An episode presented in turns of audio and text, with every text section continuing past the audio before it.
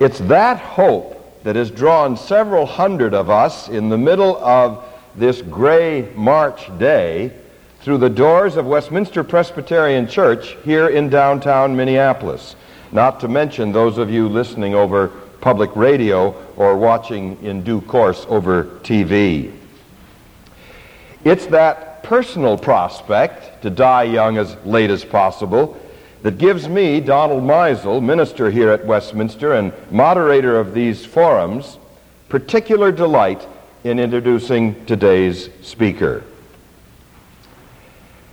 It's that theme, to die young as late as possible, that brings well known anthropologist, social scientist, author, educator, and filmmaker Ashley Montagu to this podium today. Under that clever title, To Die Young as Late as Possible, lurks significant ethical issues, and that's what we're about in these Westminster Town Hall forums. Significant ethical issues. How to treat our elderly. How do we treat ourselves as we grow older? How do we treat our children so as not to do violence to them? How do we treat the child in each of us?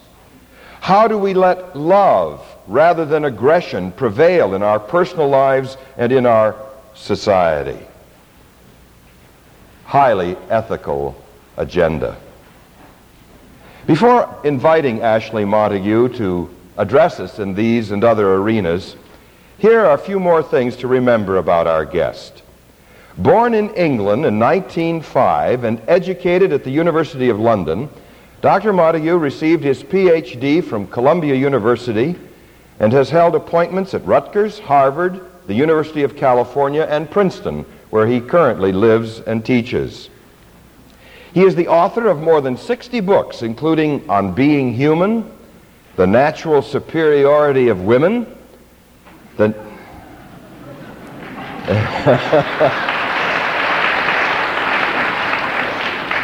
The nature of human aggression, man's most dangerous myth, the fallacy of race, growing young, and yes, the elephant man. In growing young, he pleads that we as human beings are actually designed to continue to grow and develop as children, and that we are not intended to become ossified adults that we need to rescue ourselves from our mature ways before it is too late. Ashley Montagu, please say what you have to say before it's too late.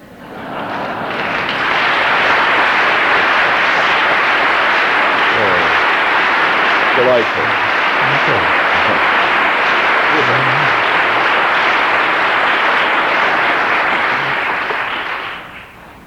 Well, thank you very much for that charming introduction. Now that I know who I am, I can't wait to hear what I have to say.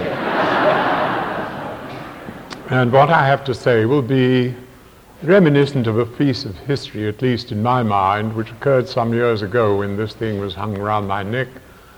Uh, there was a horse on a very hilly campus in the east who conducted himself for 15 years very eminently as the puller of wagon loads of heavy books up and down this hilly campus. And after some 15 years, it was decided to retire the horse to Oates. So this had to receive the official imprimatur of the Board of Trustees. So at the next meeting of the board, the local millionaire trustee suggested that an honorary degree be conferred upon the horse at the next commencement. Whereupon, of course, this outraged the other trustees, and then our local millionaire trustee said, I'll give the university a million dollars. So at the next commencement, the horse was led up on the dais, and the dean of the faculty read a celebration of the merits of the horse. And when he had concluded, the, doc- the president stepped forward and hung the hood of the Doctor of Humane Letters around the neck of the horse, and then approached the rostrum and said, Ladies and gentlemen, in my 20 years as president of this institution, this is the first time that I've had the pleasure of conferring an honorary degree upon an entire horse. And so.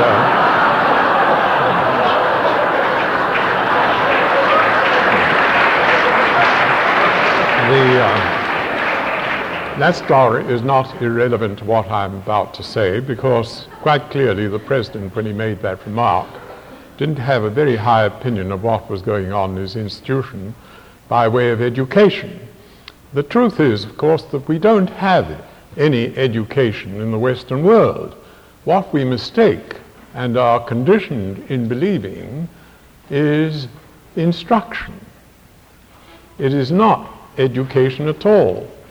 Education is even misetymologized by those who write textbooks on education who give the wrong etymological or origin of the word, who spell it E D U C E R E, which means to draw out. And that is a cognate of the actual origin of the word that led to education. And to anglicize the Greek, uh, it is educare, to nourish and cause to grow. That's the original meaning of the word education. And there's the rub. What does one nourish and what does one cause to grow?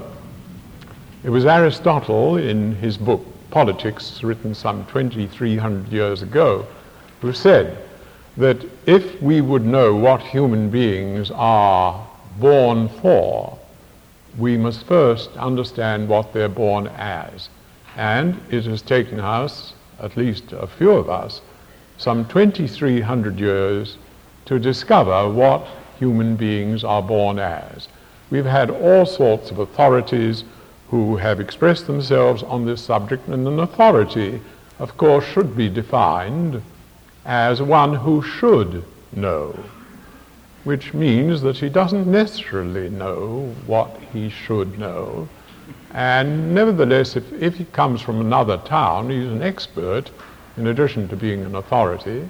And if he's written authoritative books, which are followed by all the members of the assembly, uh, then he is a guru of education and is followed blindly by those who are called educators. Since in this culture, in the Western world generally, we don't have a very high opinion of educators, since the only measure by which we measure a human being in the Western world is by money that we're willing to pay him for or her for his services or her services. By that measure, teachers, the unacknowledged legislators of the world, are the lowest paid in every community in the Western world, with the exception of Costa Rica which, interestingly enough, also has no soldiers, no army, but pays its teachers well. And of course, teachers should be the most highly paid members of our community because they stand at the very foundations of the making of a human being, even more importantly in many cases than the persons who are called parents who are, for the most part, nothing more nor less in the Western world, in very large numbers, merely janitors who are mistaken for parents. The true parents of a human being are those who parent it, and those who parent it according to the principles by which most Christians in the Western world are allegedly taught to live namely by the principle of love. But so, so very few people who understand that love is not only good uh, sermon material for Sunday mornings, but is also very good biology. And it's only in relatively recent years that we have discovered what love really is. For example, I could show you love in a test tube, because a person or a child at any age is a very different creature biochemically from a person who has not been loved. Not only this, I can show it to you in X-rays, and I can show it to you in X-rays so clearly that I would ask you simply to select out of a group of 100 X-rays something that you see in some of these X-rays that you don't see in the others, and you'd be able to do this with 100% accuracy because you would see that the bones have grown differently in very marked ways, simply as a result of not being adequately loved. This also occurs to some extent in children during the growing period in their bones who have been bedridden with a serious illness for a long time. But of course, there is no more serious illness than the deprivation of love, from which many children die for no other reason than that they have not been loved.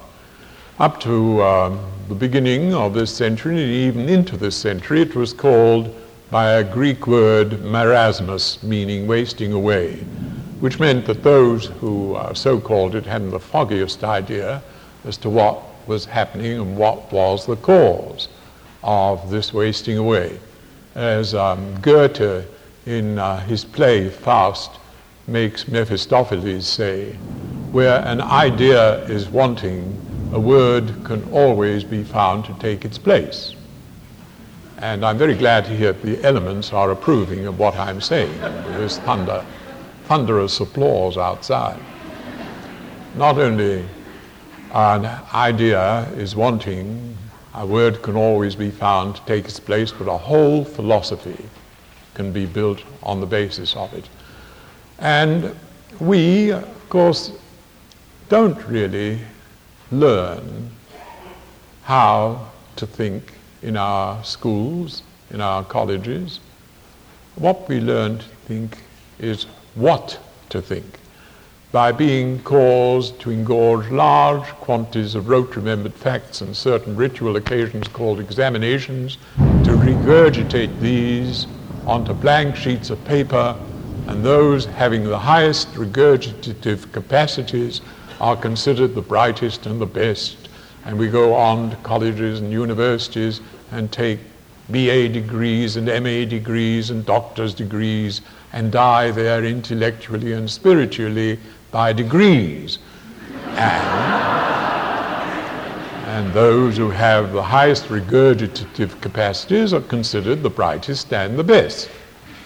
Um, I know from long experience, um, now about 60, 70 years duration or more in such institutions, that in, certainly in our colleges and the present time in our universities, that most students uh, take university and a college to be a job qualifying institution, whereas its primary purpose should be the making of a human being by encouraging that baby right through its growth and development in its basic behavioral needs.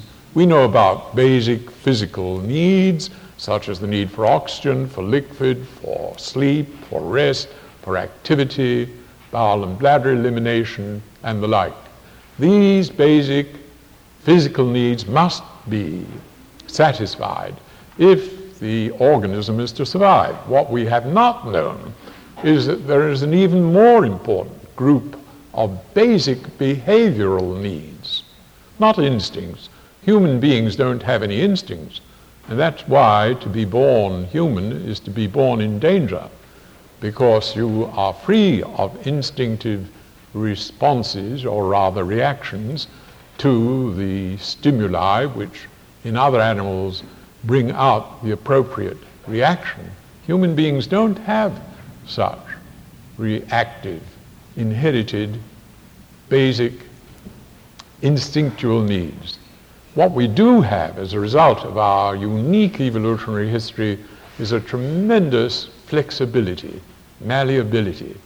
If you want one trait that describes human beings and differentiates them from any other, it is educability. We are the most educable creatures on this earth, which means again, to be in danger because you're not only capable of learning a lot of sound things, you're also capable of learning a lot of unsound things to get, And when you put the unsound and the sound together, you don't get intelligence, you get confusion.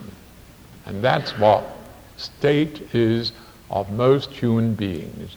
They're in a state of confusion because they have been conditioned, in other words, taught, learned a great many unsound things as if they were profound and eternal truths. And one of these most unfortunate procedures that we subject our children to is from the moment of conception on. And with no time to go into the details, but very simply to say very briefly that what happens in the 266 and a half days between conception and birth is perhaps more important than anything that happens subsequently because that embryo and fetus is very, very subject to the influences of what happens to his or her mother and will be received by every cell in the body of that embryo and that fetus from the mother and affect its growth and development and even its brain development, which we now know from literally hundreds of thousands of studies of the prenatal life of the infant. I've written a book uh, which is called Prenatal Influences, weighs four and a half pounds and is a classic, which means that it's out of print and unread. That's the definition of a classic. And then there's a popular version which is also out of print called Life Before Birth, in which these details are set forth for the benefit of potential actual mothers and fathers on what to avoid during the period of um, intrauterine life of the child. And the child, of course, has to be born where? In a hospital. After all, is not pregnancy a disease? Great experts have told us this have written that this is so, and so a baby is born in a hospital, the largest percentage of cases. And who brings the baby into the world? Well, in the first place, babies bring themselves into the world.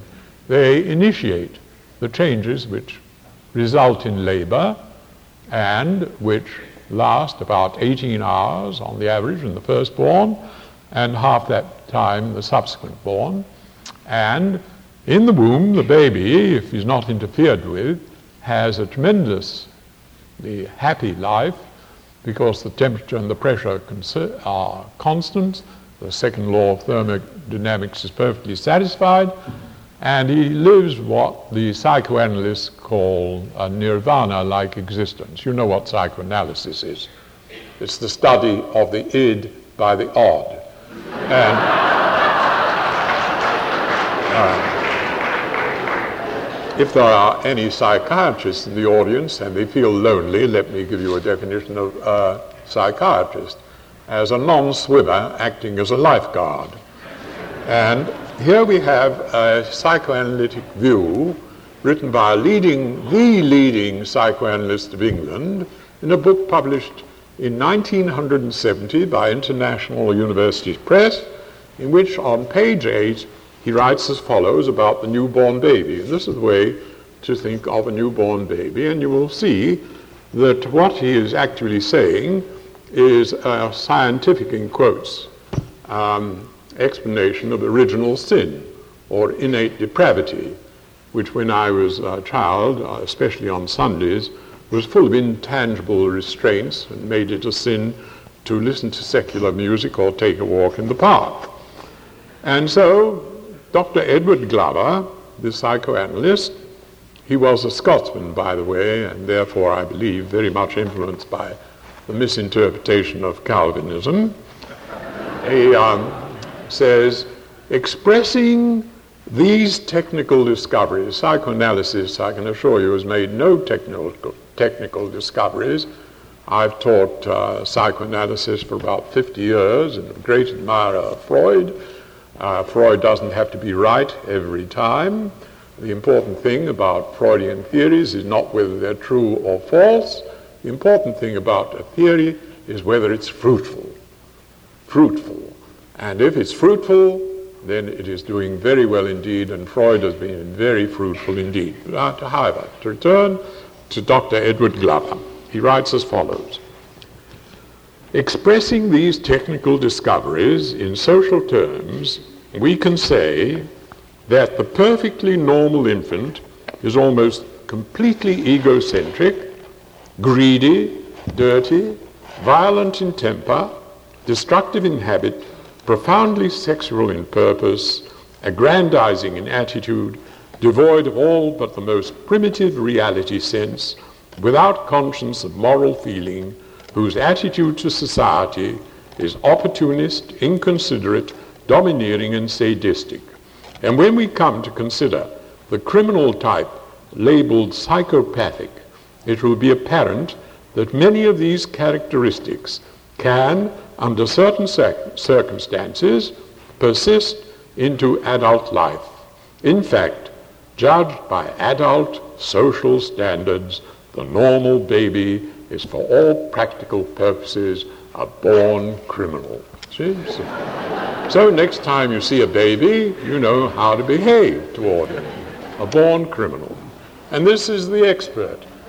Now, what that baby is born as is the most wonderful creature probably in the universe, full of wonderful potentialities, amazing potentialities.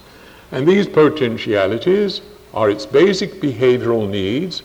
Furthermore, they're part of his genetic constitution.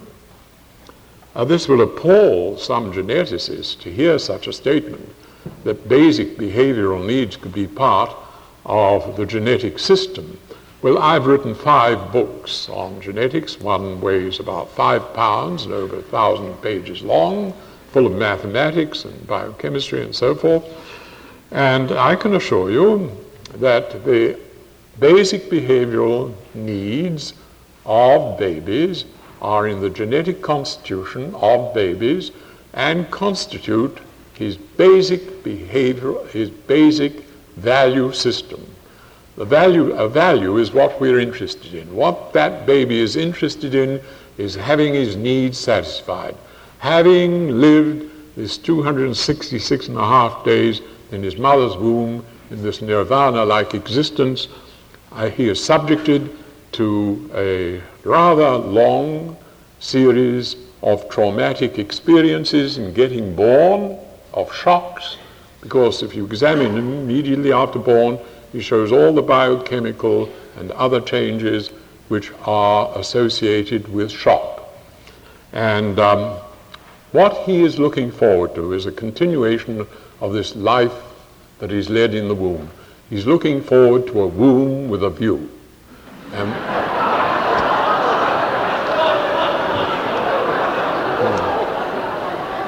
but it's perfectly true. He's looking forward to a symbiotic continuation with this organism, his mother, who has been beautifully prepared and ministering to his needs while he's in the womb and is being beautifully prepared to minister to, to the needs of the child after birth. And what he is looking forward to is beyond everything else the satisfaction of the need for love.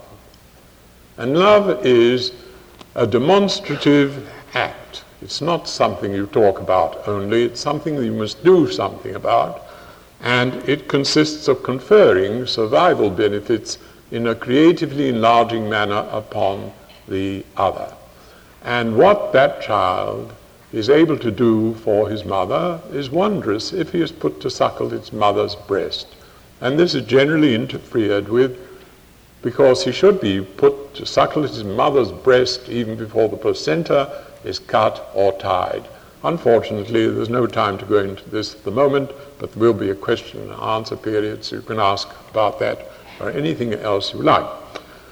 And what he is in addition born with is not only this need for love, which I'd better spell out in plain English because you can spell it out in scientific terms. But since most people won't understand the scientific terms, and not even a scientist knows what he's talking about unless he can put it in plain English. I will put it in plain English. It is the conferring upon the other of your profound interest in their welfare by demonstrative acts, so that you communicate to the other your profound interest in their welfare, such that you can depend upon them, they can depend upon you, that you will communicate to them by your demonstrative acts that you will be standing by, that you will never commit the supreme treason that people commit against others of letting them down when they most stand in need of you, because all people stand in need of you all the time, that you will be giving all the supports, all the succor, all the nourishment, and all the encouragements for the growth and development of their basic behavioral needs. The need for love beyond all others. What I've just said is a description of love. The need not only to be loved, but to love others is what this baby wants. To be friendly, for need for friendship, for sensitivity, for wonder, for curiosity, for imagination, for explorativeness, for experimental mindedness, for inventiveness, for imagination, for creativity, for song, for dance. These are all in your genetic system, and that baby who's only half gestated when he's born, he's only completed half his gestation period. The other half takes about another 10 months outside the womb.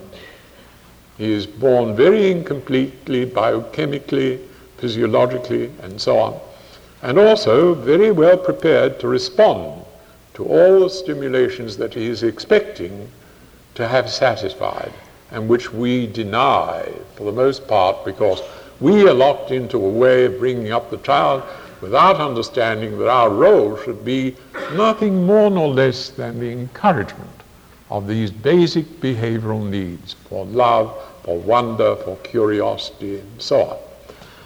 And we are designed by the evolutionary process to grow and develop not into the psychosclerotic, mind hardened creatures that we have been conditioned into being, but into these loving creatures full of warmth, who live as if to live and love were one, creative, unique, because every child that is born is unique, and there will never be another like that child.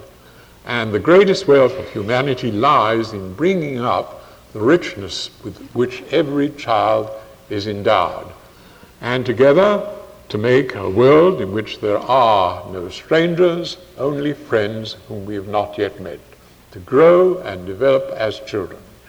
And so, dearly beloved brethren and sistren, the idea is to die young if one will only grow and develop in the childlike qualities with which the child is born to die young as late as possible.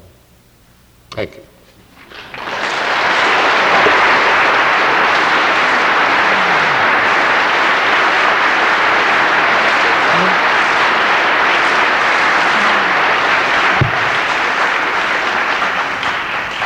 Thank you, Dr. Montagu in my study just before the program, you asked, uh, Is the uh, radio broadcast live? And I had the audacity to say, Well, that really rather depends on you.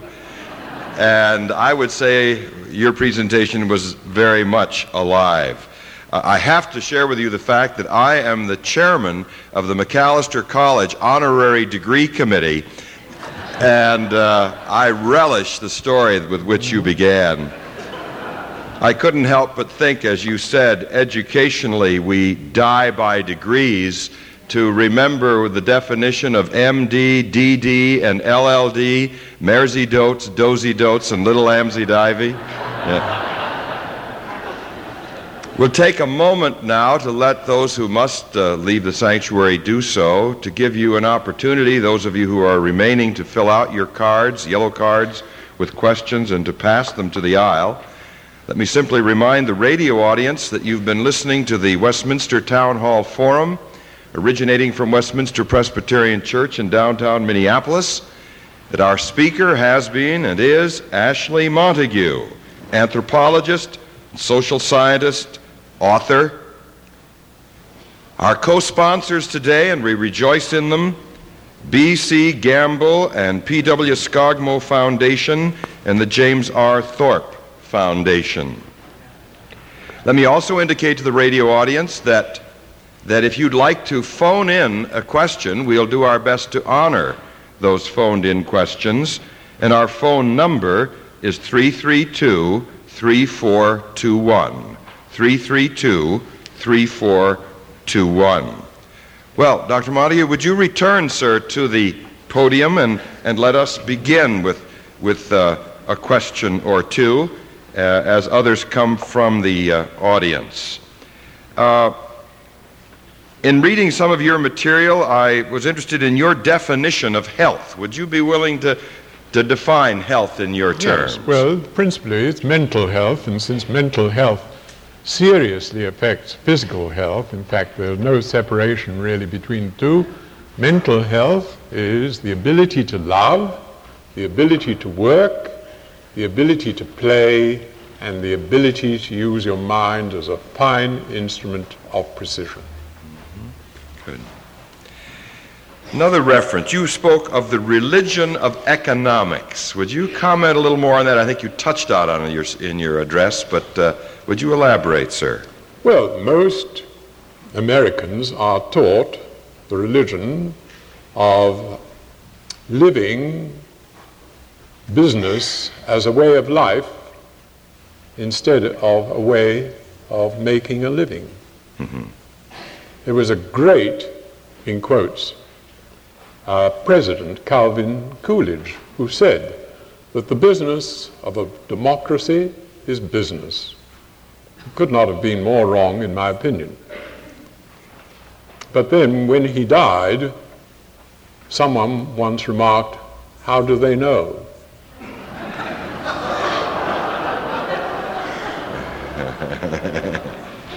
All right. Do you have some? What do you think, this is from the audience, what do you think about the tough love approach for teenagers?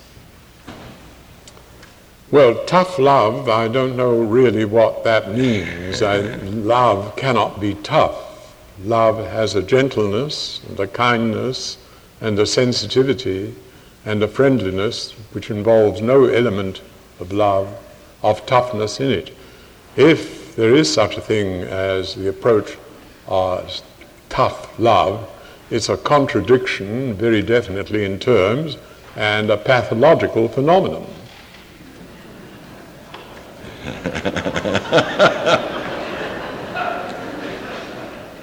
uh, this relates to the uh, approval that uh, came during the introduction when I described uh, some of your book titles. Will the speaker please autograph my natural superiority of women?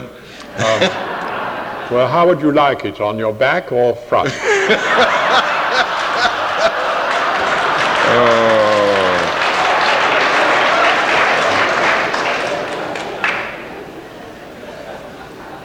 Another question from the audience. Looking at the strife and warfare in the world today, do you still defend the basic cooperative nature of humankind? Not only defend it, but there's no other possibility of solving the problems of the world without cooperation. It is only possible through love, through cooperation. Competition and violence will simply exacerbate the problem. Um, and so, is, if I may go please on. do, um, please do. I was explaining the other day the difference between a capacity and a ability. A capacity is a potentiality, like the ability to speak. You'll never speak unless you are trained to speak. And trained capacity is an ability, and I also uh, added the explanation uh, for the difference between uh, well, two other common words uh, and explained that um, what a calamity is. A calamity is, well, if Mr. Reagan fell into the Potomac, that would be a calamity. If someone fished him out again, that would be a catastrophe.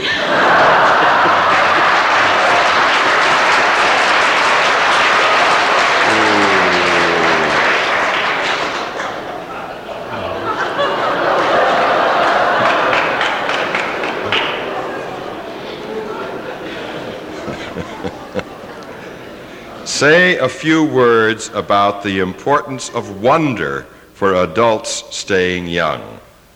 Well, wonder is, of course, another word for being extremely interested in the whole of the universe that you're capable of embracing.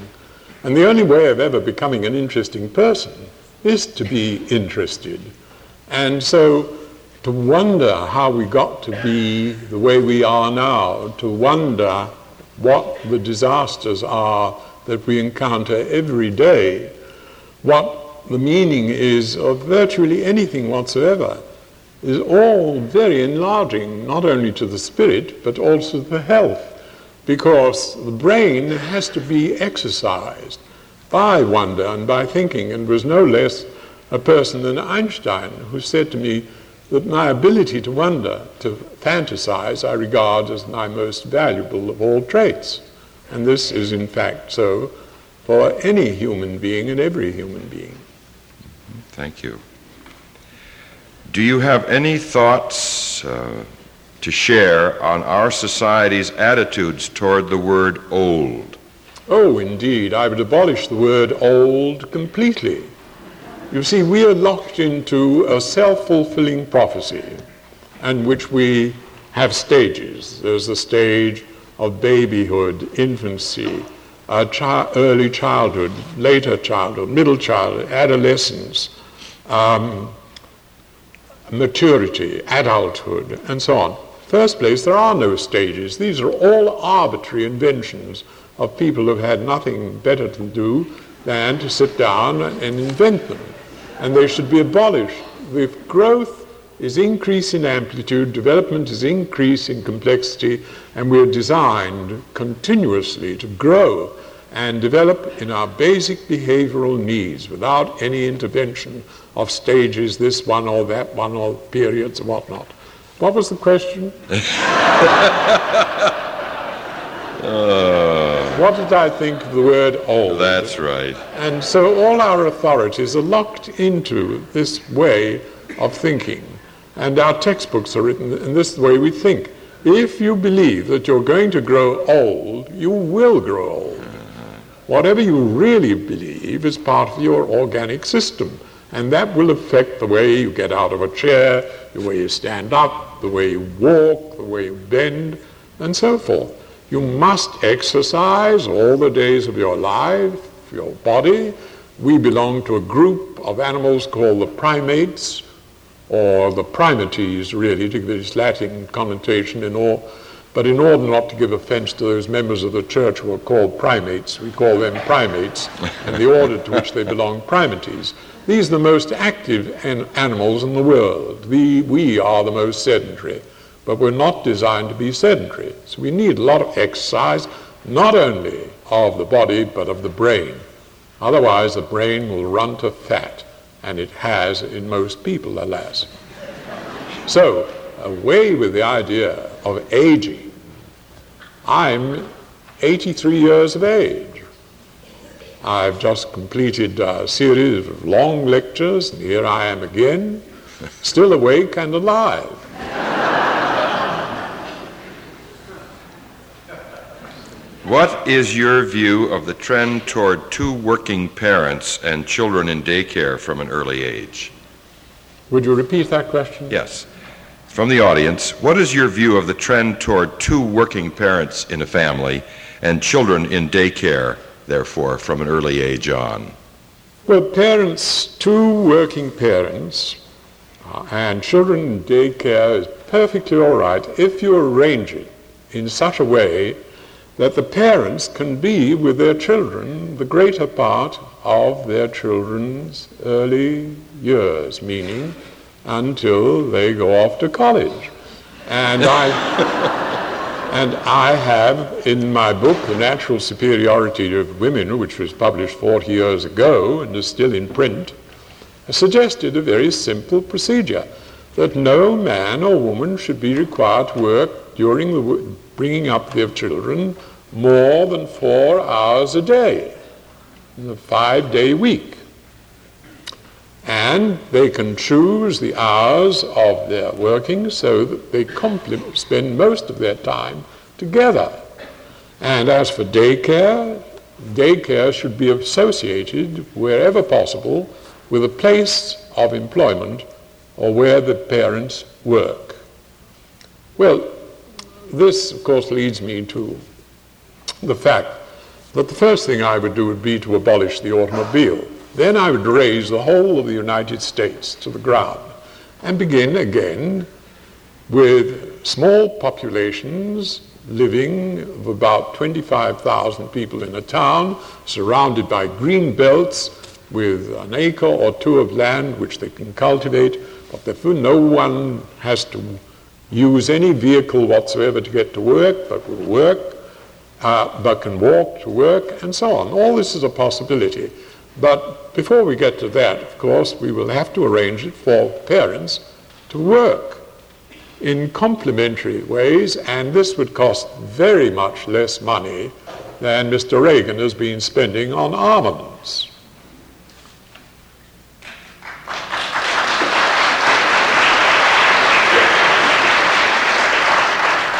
Question from the floor How would you advise a parent of an infant to use both discipline and freedom in raising a child? There is no greater and more perfect discipline than love. You don't have to think of discipline in the terms of the Puritan idea of uh, discipline, which involved a certain amount of punishment for sinful acts. Uh, the idea of a child being born original sin is very unsound. It's an interesting idea, but it's had a very damaging effect. And love has a discipline of its own which nothing else can equal, which tells the child when you say no, that that no is as well intentioned for its benefit as your yes. A child with former experience of your no's will know that that is the case. And even though they may experience the no as a frustration, that is, a thwarting of an expected satisfaction, they will very quickly pass into an understanding that this is for your welfare. And as for punishment, we make work a punishment. We punish children by causing them to indulge in various things we call chores and work. Work should be, of course, one, the, one of the greatest pleasures of life, akin to the basic behavioral need of thinking, which is problem solving. Work should be problem solving. A very great pleasure. And the harder the work, the greater the pleasure. But we make a chore of it, and we want to avoid work. A child should never be physically treated, maltreated, corporeally punished. This is very wrong indeed. Mm-hmm.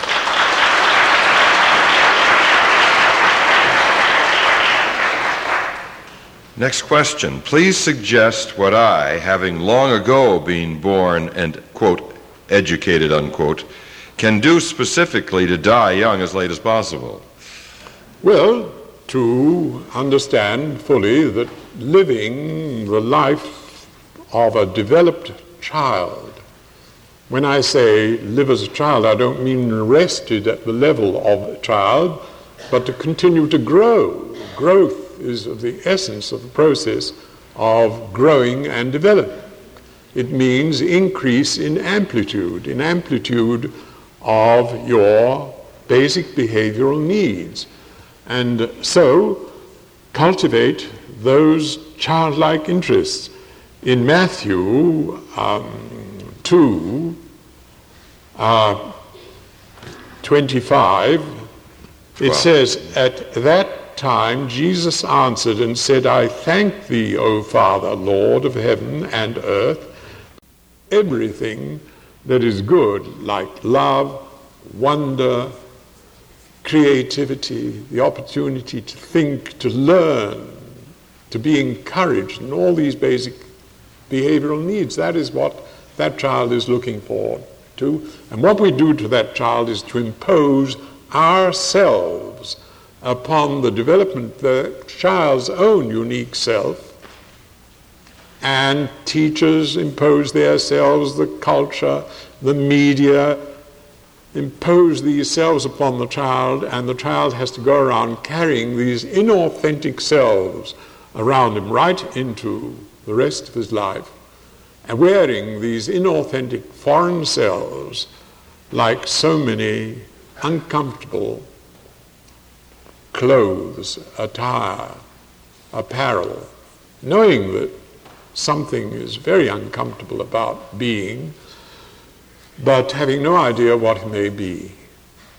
And if deprived of love and brought up in an environment in which you're told you've got to be a success in terms of external validations of success, drive the right car, uh, live in the right part of town, marry the right spouse, send your uh, children to the right kind of orthodontist, and so on, uh, then you will get frightful confusion and a lust for power which will make you either into a lawyer or a doctor or a politician or a criminal or a murderer because what violence in these forms and power means very briefly any time you see hostility or violence in a child or anyone else you should know that it is love frustrated.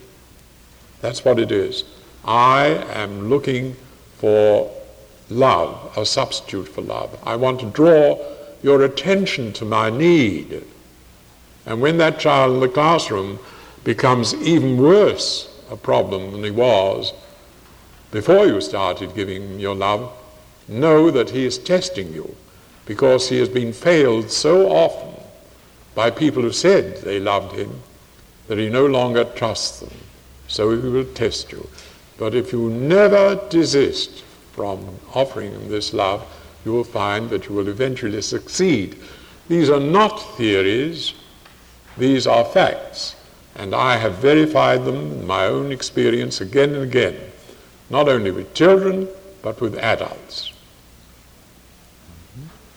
Thank you. Thank you. Another comment or question from the floor. The lobby for senior citizens is very strong in this country. Given the limited resources available, how do we decide between the urgent needs of children and those of the aged? Are seniors being overstated? Seniors' no, needs, seniors' needs. No, the seniors' needs are not being overstated. They have been one of the most neglected segments of our culture and we have, as it were, sort of swept them under the rug until suddenly we've begun to realize that in a very short time we will have a very large number of people who are over the age of 65, and that no provision has been made in our society for affording them the opportunities to continue to go on growing in health, in development. And by giving them those opportunities, we must first know what they must be.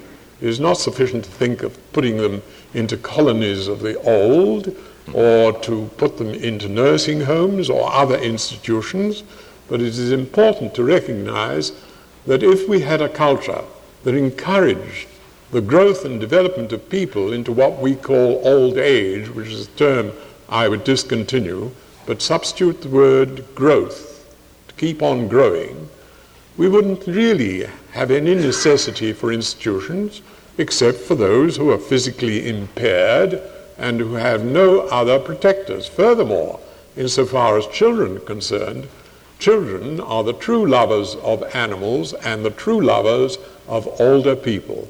So that we need to realize that the young and the people who have grown with the years to whatever advanced age should be brought together and live together.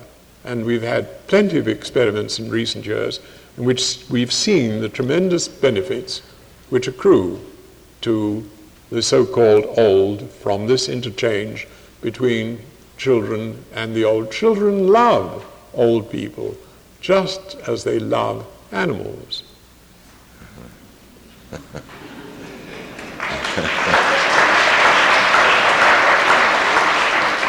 A related question, uh, drawing out perhaps the more on what you've just said. Are we improving in our attitudes toward senior citizens? Well, I think there has been some improvement toward uh, senior citizens, as they're called. I wouldn't use the term senior citizens either. This is sort of, um, well, not a term uh, which I would uh, use. It's patronizing. Mm. And um, what was the question? are, are we improving in our attitudes regarding yes, I senior think, I think we are. We are recognizing that um, the people who we call senior citizens are really human beings and are not to be relegated to institutions where they are out of the way. Uh, not so many years ago, uh, the older people, as they were called, the parents, etc., stayed until their death with their children. Today, as a result of that worst and most disastrous of all inventions, the automobile, they may live 3,000 miles away from each other. And in any event, the attitude toward parents has been that parents' responsibility has been to support their children into their, the children's old age. If um, they are incapable of doing so or have completed this task, their role is ended and they're pretty much in the way. I find this a very widespread attitude, and I think until we have humanized people, you see, I don't regard there are many human beings around. A human being lives as if to live and love were one. And I don't encounter very many of these characters because adults are nothing more nor less than deteriorated babies. They've been deteriorated by the process of socialization. Uh, there wouldn't be any problem. On the other hand, in other cultures called primitive, because they've never heard of the Sermon on the Mount or the principles of Jeffersonian democracy, they somehow live more closely by them than we do. So we are civilized and they are primitive. There they venerate older people because they are the repositories of the accumulated wisdom of the culture and are highly respected. And you can still see this, you don't have to go out of America, among the American Indians, who we are, of course, in the process as white, loving Christians, very busy exterminating and have been for the last 350 years. How many Americans at the present moment are interested in what's going on with the American Indian, the injustices that are every moment being committed against the surviving peoples? And you know what? Um, I was a student, I learned five American Indian languages. And in every one of these languages, they had the same idea for the description of a white person. White people are the people who beat their children. And any people who are capable of doing that were, of course, capable of behaving the way whites have behaved toward Indians. Mm. To honor a question uh, that's come in from the radio audience, please comment on reproductive technologies such as surrogate motherhood, surgery performed on babies inside the womb, and uh, screening for defects, routine. Well, in the first place, the reproductive technology is a possibility that has become a probability and a reality. A possibility and a probability are not necessarily inevitable or good, and I'm utterly opposed to this idea on every respect whatsoever, including surrogate motherhood. I also am opposed to the idea of the principle of the cancer cell, unregulated and uncontrolled reproduction. I've just come from Los Angeles, which um, some people have described as a pocket edition of hell. I would, dis- I would describe Los Angeles uh, as follows that hell is a pocket edition of Los Angeles. because of the automobile, the pollution, and the kind of people who are attracted by uh, physical uh, comforts, because the sun shines there. There's a large correlation between people who are attracted by physical comforts and their lack of spiritual characteristics. And this I find very true in virtually the whole of California. And so, insofar, well, it's the land of perpetual pubescence where they mistake cultural lag for renaissance, and where they used to have the lower three R's Reagan, Rafferty, the Commissioner of Education, and the Regents. And um, so, I, I would regulate population we are greatly overpopulated in America. In India, they have babies, one million babies are born a month, half of whom die within the first six months, and so on. We have in our culture an enormous number of babies who are born or literally throw, thrown away, who haven't a chance to grow and develop as healthy human beings. And when they resort to crack and other drugs and to crime, etc., of course, what is the best way to approach them and to deal with them is, of course, to punish them, put them in a jail, build more jails. And this is, of course, insane. This is why I regard most people as insane who live in the Western world. And by insanity, I mean the inability to discharge your obligations in a responsible manner and to serve yourself and others in a responsible manner. Thank. Dr. Mall, you were reaching uh, toward the end of our hour together. I'm glad the Bible was open to Matthew 12 and that you quoted it. I'm not certain whether this program is going to be rebroadcast in California. but if in conclusion, I would like the privilege of reading some of your own words back to you. Eccentricity has always abounded where strength of character has abounded, and the amount of eccentricity in a society has generally been proportional to the amount of genius, vigor, and moral courage which it contained. That so few dare to be eccentric marks the chief danger of the time. Ashley Montagu, thank you for being so marvelously eccentric.